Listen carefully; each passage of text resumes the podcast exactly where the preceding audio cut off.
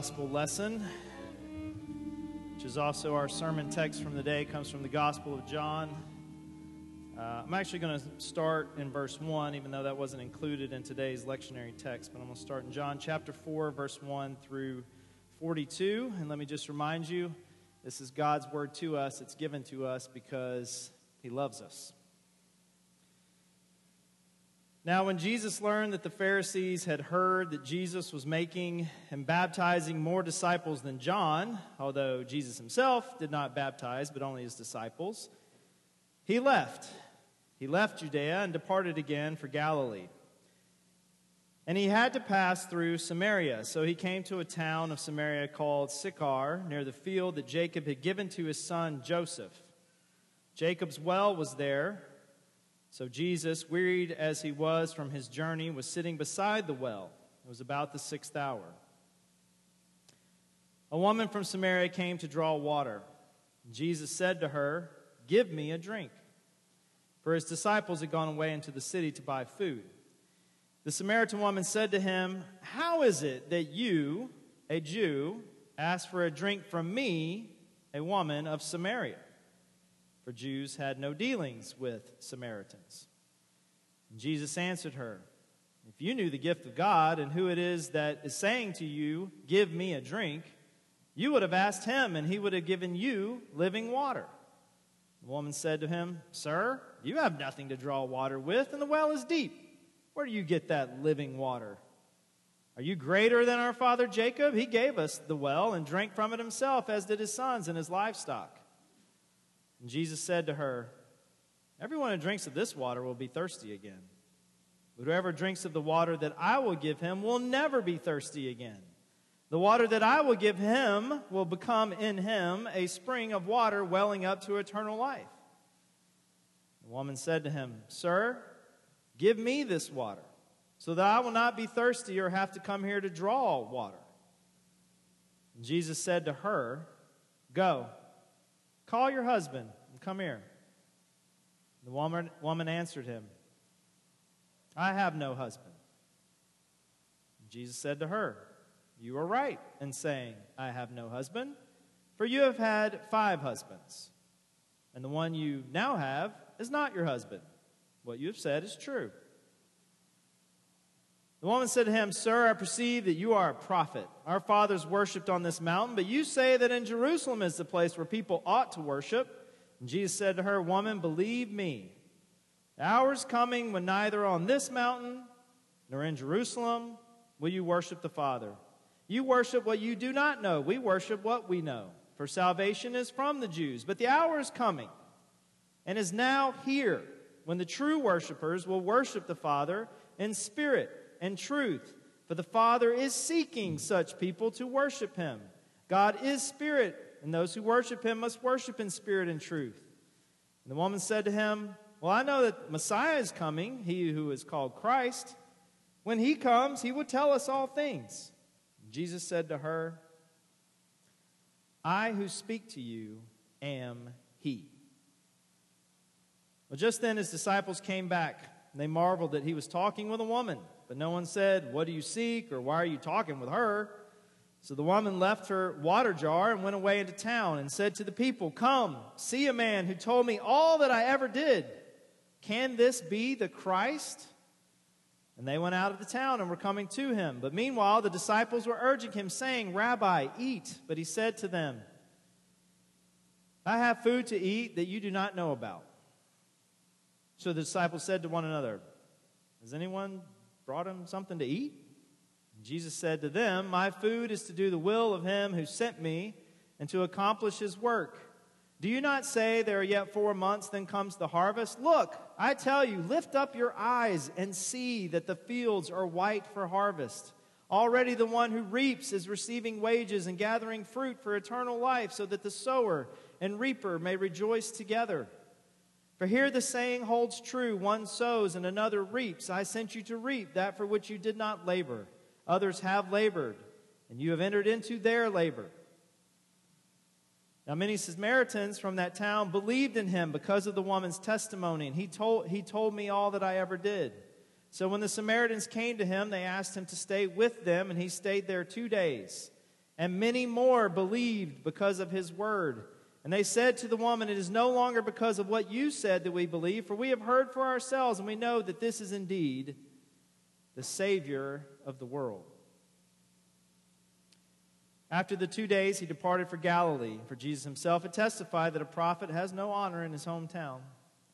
So when he came to Galilee, the Galileans welcomed him, but having seen all that he had done in Jerusalem at the feast, for they too had gone to the feast. This is the gospel of our Lord.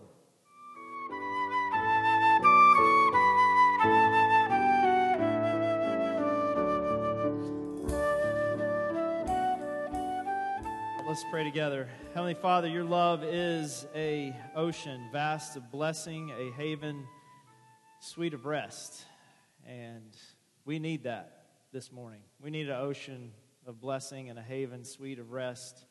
We need your love, and that's what we need to hear now is the voice of love. And so we pray that through all the many voices that we hear in our heads, our hearts and souls, and all around us, that above them all, we'd hear your voice. And we pray that you would do this in Jesus' name and by your Holy Spirit. Amen. So, around the time uh, that Hurricane Sandy recovery was winding down. Uh, that's what, for those of you who don't know, uh, that's what I did for three years after Hurricane Sandy hit our city. Uh, as that was winding down and we were in the process of launching Resurrection Sheepshead Bay, down in the Sheepshead Bay neighborhood, in the midst of coming out of three very tiring and exhausting years of disaster relief ministry, which I didn't go into those three years with the healthiest of habits and patterns, and certainly didn't improve upon them during those three years of busyness. Coming out of all that, I was desperately in need of a change. I needed to take a long, hard look at personal habits and lifestyle choices in terms of overworking, self care, and habits of self medicating that were not serving me well and really needed to make some drastic changes. But I needed more than just a change of habit. I needed a change at a fundamental level. If I was ever going to even have a chance of changing how I was choosing to live day by day, I needed a fundamental change of how I viewed God and who I was as His creation, as a human being. Because the way that I was leaning into life and the tools that I had previously used to answer those questions who is God and who, I, who am I they were not serving me. I mean, they were just flat out not working, period. I had the right theology, I knew the right things to say and to teach and to preach, but it was not affecting change in my life. You see, the primary way that I looked at God was that God was our great drill sergeant. And therefore, I am made to be his good soldier. That the reason God forgives and redeems us is then to turn us into the Navy SEALs for Jesus, to go out there in the world and get stuff done for Him. And I know that for many of you, that rings true, that you, you too identify with what I'm describing, that you primarily see our life with Christ through the lens of Christ the activist.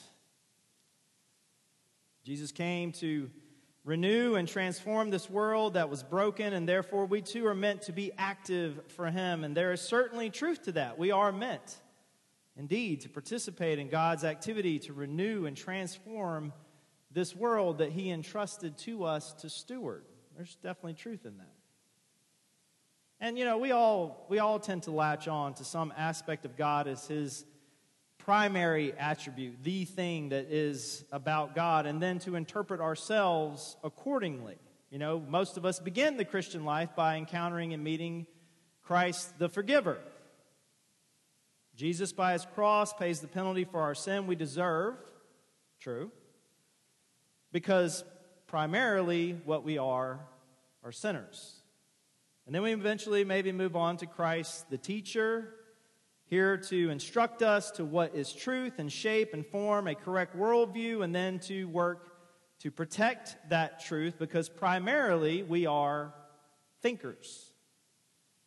And then maybe we encounter Christ, the healer, the one who comes to fix me, to fix my brokenness and make straight what is bent and twisted because primarily we are wounded. And there are truth, and there's truth in all of these. But I think in all of them, I think we struggle and never are quite sure that God loves me. Yes, God forgives me, but, you know, He kind of does so reluctantly just because He has to, kind of just putting up with me. And He approves of me to the degree that I am repentant of my sin.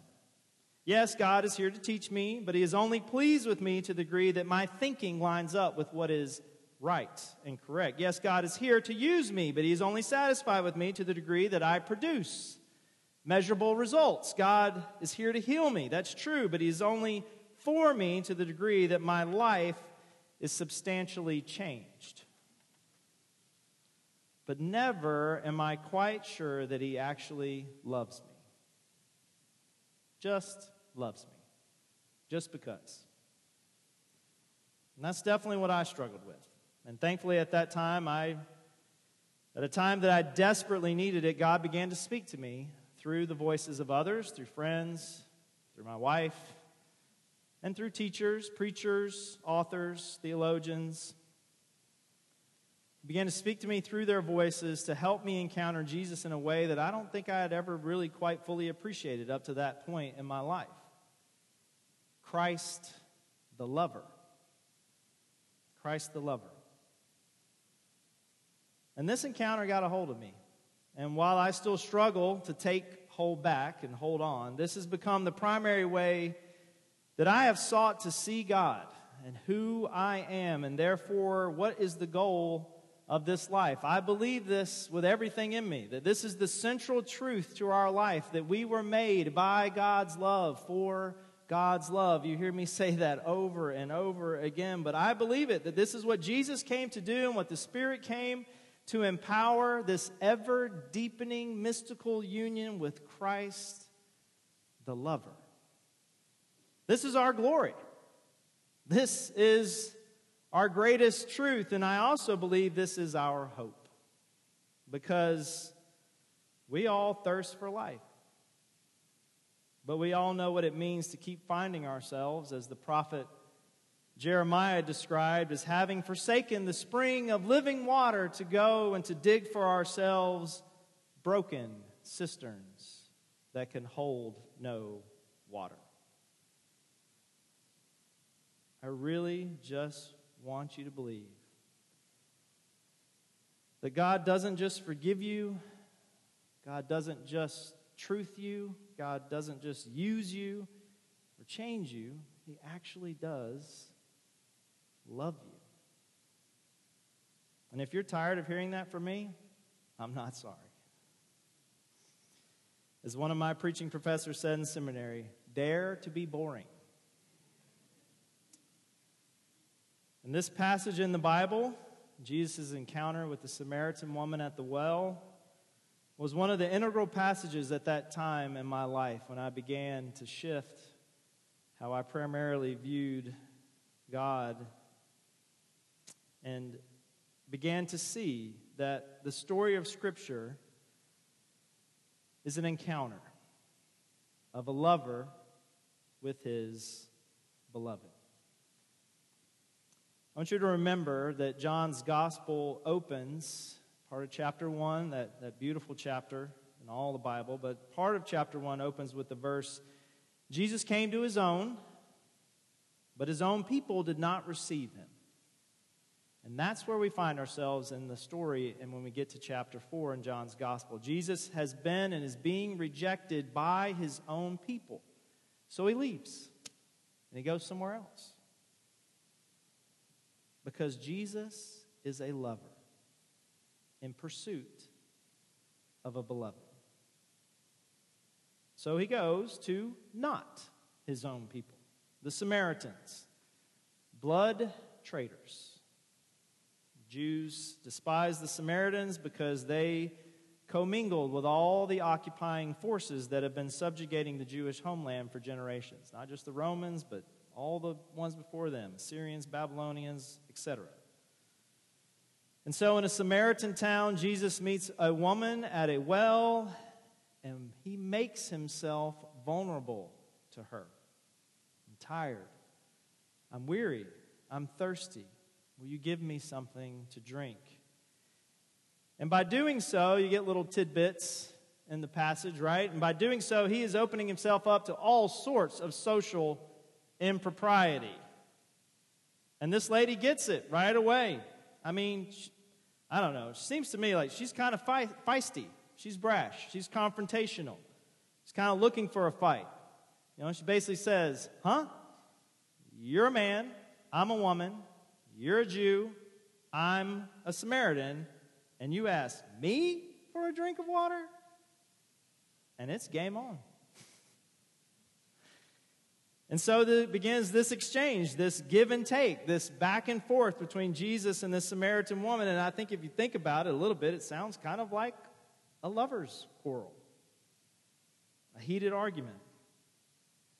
Jesus says back to her, If you'd known who's asking, you'd ask me for a drink. And she's like, How are you going to get water? You don't even have a bucket. Oh, I'm not talking about this water, Jesus says. I'm talking about living water. Okay, well, how about you give me, a woman, some of this living water if you're so clever? And Jesus says, Okay, I will. Go get your husband and come back. She says, I have no husband. Unfortunately, I wish we had a little more like those parentheses that John likes to throw in there where we could know like the tone with which she said these words. We don't, but we do know that whatever the case, what we do know is that she tells the truth. She doesn't lie, doesn't hide, doesn't make up excuses, dodge it, evade it. She just tells the truth. And that truth is heavy for a woman in the ancient Near East in multiple ways. I mean, Jesus just seems to twist the dagger deeper. Yeah, I know. I know. In fact, you've had five husbands, and the one you live with now is not your husband. You've been drinking from a lot of cisterns, and that water has not satisfied you. Now, at this point, I think she thinks Jesus is just there to shame her. She thinks Jesus is some sort of prophet. Well, how could he have known that, right? So you must be some sort of prophet. You see my broken relationships and you judge me for it, just like the Jews judge us about everything. Everything. They judge us and condemn us. And most especially, they judge us how to worship God correctly. So you think because I don't love men correctly, then I guess I don't love God correctly either, and you're just here to shame me. She expects that Jesus is now going to, you know, push her away, you know, invoke cultural and social norms. he just draws her in more. Oh, you want to talk about how to love God? I'm so glad that you brought that up because that's exactly what I'm here to talk about because God is seeking people like you right now. He wants people who have broken love, but who have the courage to stand before me and tell the truth about it. To tell the truth about their brokenness. People who are ready to stop playing games and bring all their brokenness up to the altar and offer all of it. Not just the best parts, all of it. Our whole selves. That's what I'm looking for those or who are ready to worship me in spirit. By spirit, the word here is we're talking about wind, life, vitality, desire, and truth. And by truth, we just mean honesty. And the Samaritan woman's like, God wants me? He wants me. He wants my broken love towards him. Well, you know, maybe one day God will send someone, this Christ, and He'll tell me that that is true. Maybe someday someone will come and tell me that's true. And the lover answers, I am He. I am He. all along, Jesus has been hinting that he can satisfy her. He can satisfy her desire for water, for life, for rest, for love. You want God to come and tell you that He wants you? I'm right here. I'm right here. I'm right here telling you right now. It is time for you to set your love on God. I'm here to satisfy your thirst with springs of living water. I'm here to take all your broken love, all your truth telling about who you are, not at some other time, not on some other mountain, right now. I'm here. And she goes and she, she right away goes and tells the whole town where, I mean, you know, she's not Miss Congeniality. You got to come meet this guy. He gets me. He gets me. And the whole town of Samaritans, the rejects, they come and find that Jesus gets them too. And it's the rejects who are the first to believe.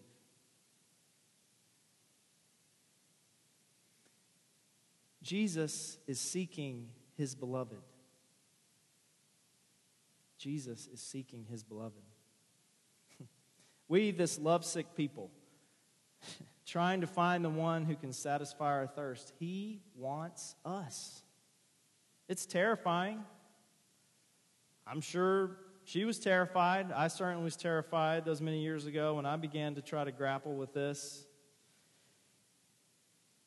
But she encountered not rejection, not condemnation, not correction, but embrace. And that's what I want this church to be. That's why I say the same things over and over and over again. Really, Jameson does too. It's okay. All the great preachers, they basically say the same thing over and over again.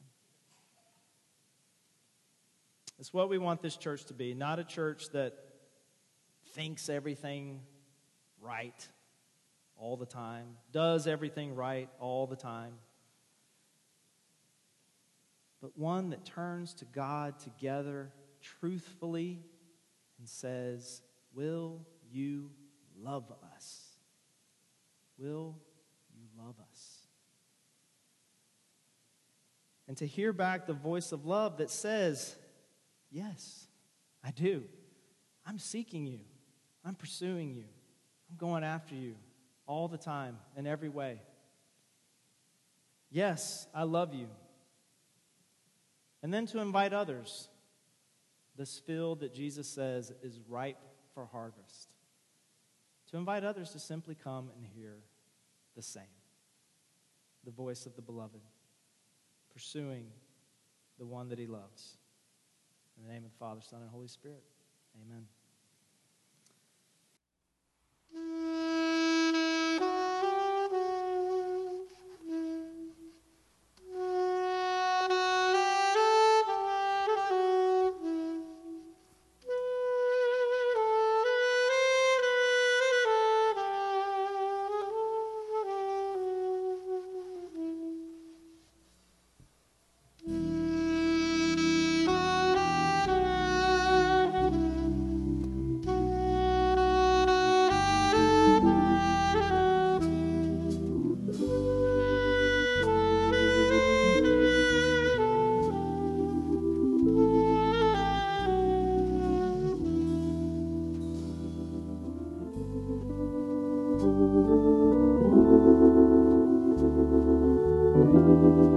thank